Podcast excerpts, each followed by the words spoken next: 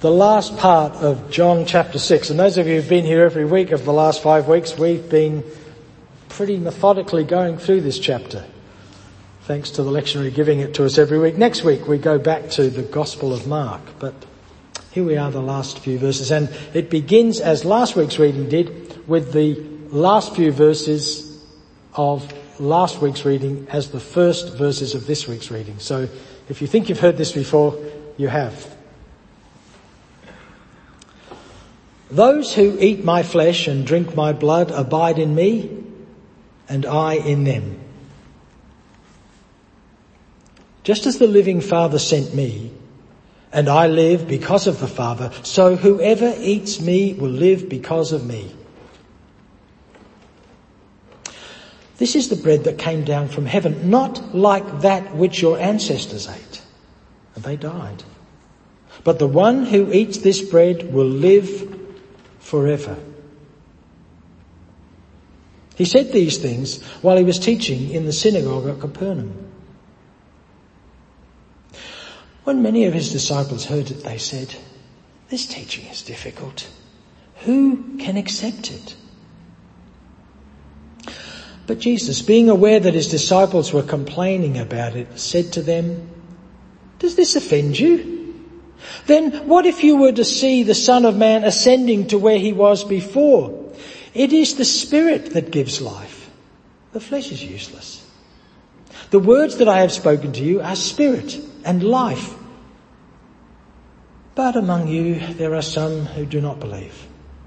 For Jesus knew from the first who were the ones who did not believe and who were the ones that would betray him. And he said, for this reason I have told you that no one can come to me unless it is granted by the Father. Because of this, many of his disciples turned back and no longer went about with him. So Jesus asked the twelve, do you also wish to go away? Simon Peter answered him, Lord, to whom can we go? You have the words of eternal life. We have come to believe and know that you are the Holy One of God. For the Word of God in Scripture, for the Word of God among us, for the Word of God within us. Thanks be to God. Does this offend you? Too right it does. Why wouldn't it? I mean, we're talking cannibalism, we're talking blood and flesh and but I don't think it's just that, I, I don't think they were offended for that reason, these disciples. They weren't stupid. Like us, they were aware that this was heavily metaphoric language, deeply uh, illustrative language. It's too easy to assume that because they lived then and we live now that they were uneducated and unsophisticated and we are the enlightened. That's what got us colonialism. That's what got us in a mess in Australia. That's what got us in a mess in Afghanistan. So we know better. They don't. But if we are a bit more charitable in our thoughts about other people, it's pretty clear that they would have as easily as us understood metaphoric language. Jesus used it all the time. Other teachers used it all the time. That's the way we communicate. What they were offended by was Jesus was breaking down a fundamental premise of their worldview, their way of understanding the world. The world is divided into two bits. The up there bit and the down here bit. And possibly, depending on which part of the Bible you read at which time, maybe there's a third bit down the bottom. But God's up there and we're down here and there's a division between us. This is the bread that came down from heaven, Jesus said. This is the way you understand the world. This is the bread your ancestors ate and then they died. And what would you happen if you saw the Son of Man ascending back to where he was before? This is the world view. Heaven's up there and we're down here. And there's a gulf between us.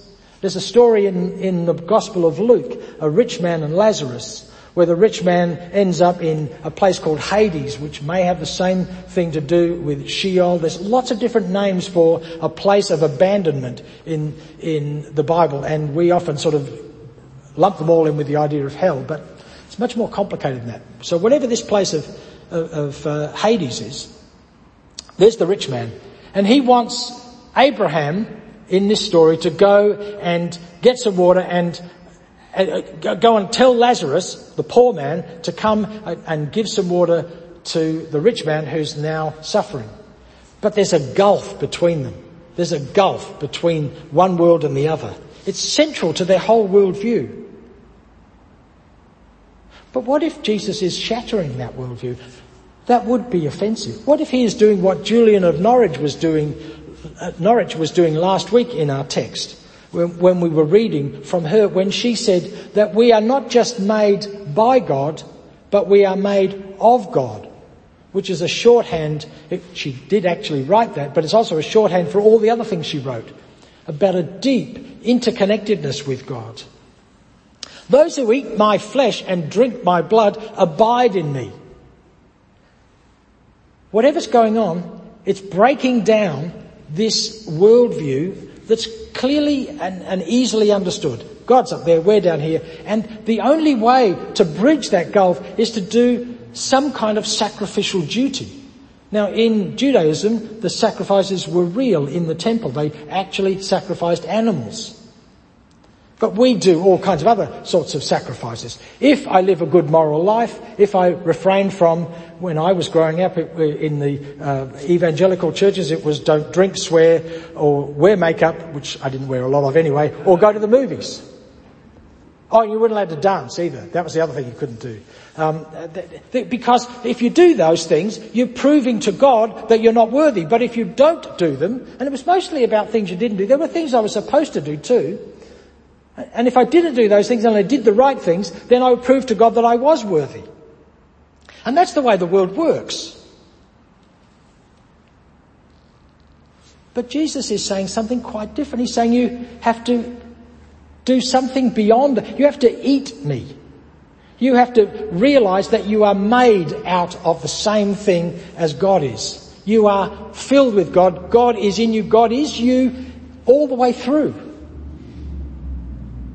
So what, how do we do that?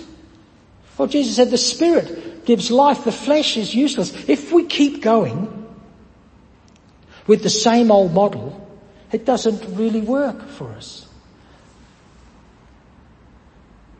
Because you say you won't do these things, you say you will do these things, but you fall apart all the time. We, none of us kind of manage to, to, to, to keep up the good moral um, position that we want to take.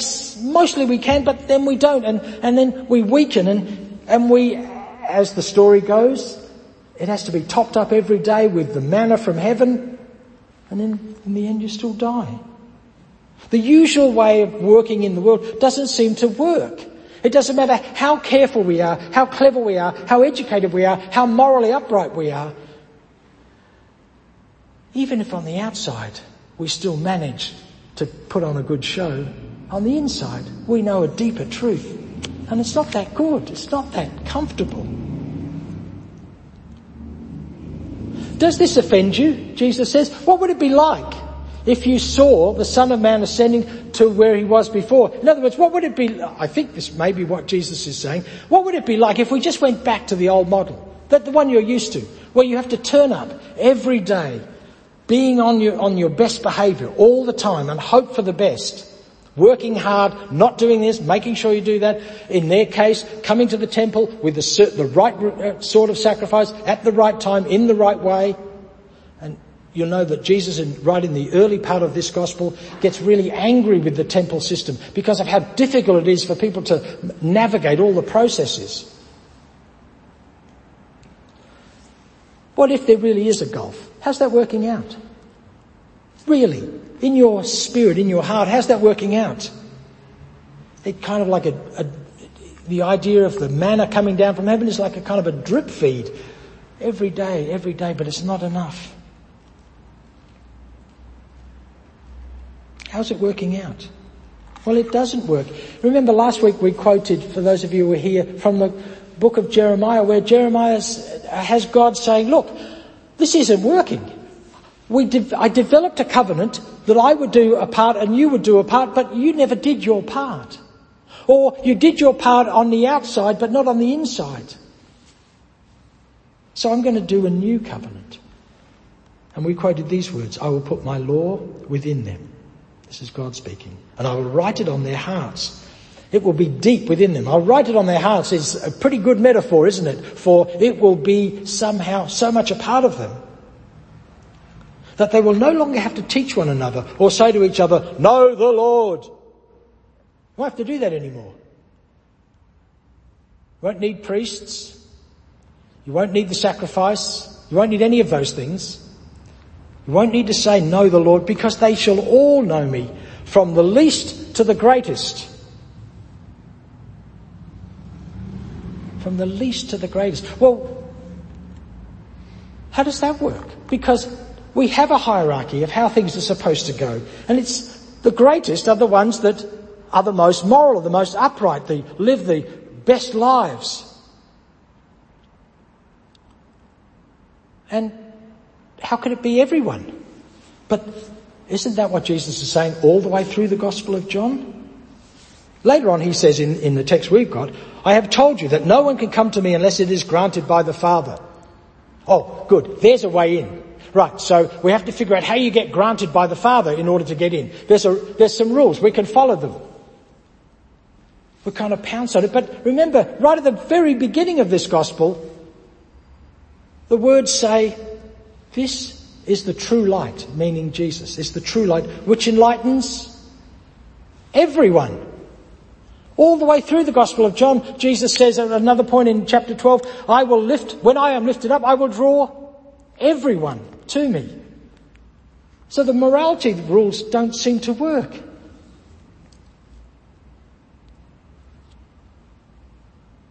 This teaching is difficult. Who can accept it? That's what they say in response to everything Jesus is saying all through, through chapter 6. It's difficult. Who can accept it? Why is it difficult? Because it's so hard? I don't think so. I think because it's so easy. There must be a catch. It can't just be a free gift. It can't be to everyone, regardless of how upright or not upright they are. Surely there must be, there's no such thing as a free lunch. What are we doing here every week? If it's not a free lunch, who cares what condition you're in when you stagger down here like I do every week and we take this? There's no rule about it. It's a free lunch. That's what we're being told over and over again in the Gospel of John and in this passage. Now, does that mean everyone will accept it and receive it and live fully? No, of course. You can live as if the world is flat. But guess what? It's not flat and you will still get all the benefits of the fact that it's round and that there's a climate and that there's weather and that there's oceans. All of the stuff that we're told is part of the gravitational force of the earth and the fact that it's round and all of that, you still get that. Even if you insist it's flat. Now that, still, that feels wrong, doesn't it? It can't be right. We, we're used to rules. We're used to the way of being done properly. This isn't proper. This is like this, this is anarchy. Everyone is allowed. When I, when I come, Jesus says in, in John chapter 10, I will bring life in all its abundance. And when he feeds the 5,000 at the beginning of this story, there's 12 baskets left over. Like this is nuts. This doesn't fit what we want at all. This is what I wrote in the Clayton this week because it, it's easier, it, it, it's more concise than me just rabbiting on. They are offended. That all their good education, all their good behaviour, all their right beliefs make no difference to God at all. God, according to Jesus, accepts and welcomes everyone everywhere, all the time. More than that, and to the deep offence of many of us good and upright people, the welcome and acceptance of God has already happened. Even before you were born, even before you woke up, even before you understood anything. It has taken place long before the upright and righteous can dig out and show their credentials. Of course you can live as if it's not true. I know you can, because I do all the time. We can live as if, as if there really was an outside and an inside, a sanctified group and a condemned group, a righteous group and an unrighteous group, and there's rules about this, that and the other thing, doctrines, rituals, criteria. But they're always and everywhere according to Jesus' lies. When I'm lifted up, Jesus says, I will draw all people to me. Now I still don't like it.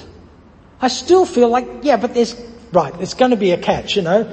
I don't usually read the long list of, of rules when I join up to a, a, Facebook site or another site on, but, but I know it's full of catches. There are all bunches of things I shouldn't do, or if I do, they'll use my information for something. You can read this thing backwards and forwards, and you won't find a catch. Let me finish with these words. Robert Farrar Capon, a Episcopalian theologian who died about a decade ago, wrote a lot of stuff about grace and the offence of grace. How offensive it is to hear what I'm just been talking about. And he said in many of his writings, he said he still can't get to the point where he's not offended by it so much of the time because he's so used to a world of rules and regulations and, uh, and consequences and used to a, a world where there's no free lunch. So this quote, just to finish. Jesus came to raise the dead. He did not, he did not come to teach the teachable. He did not come to improve the improvable. He did not come to reform the reformable. None of these things work. Jesus came to raise the dead. Amen.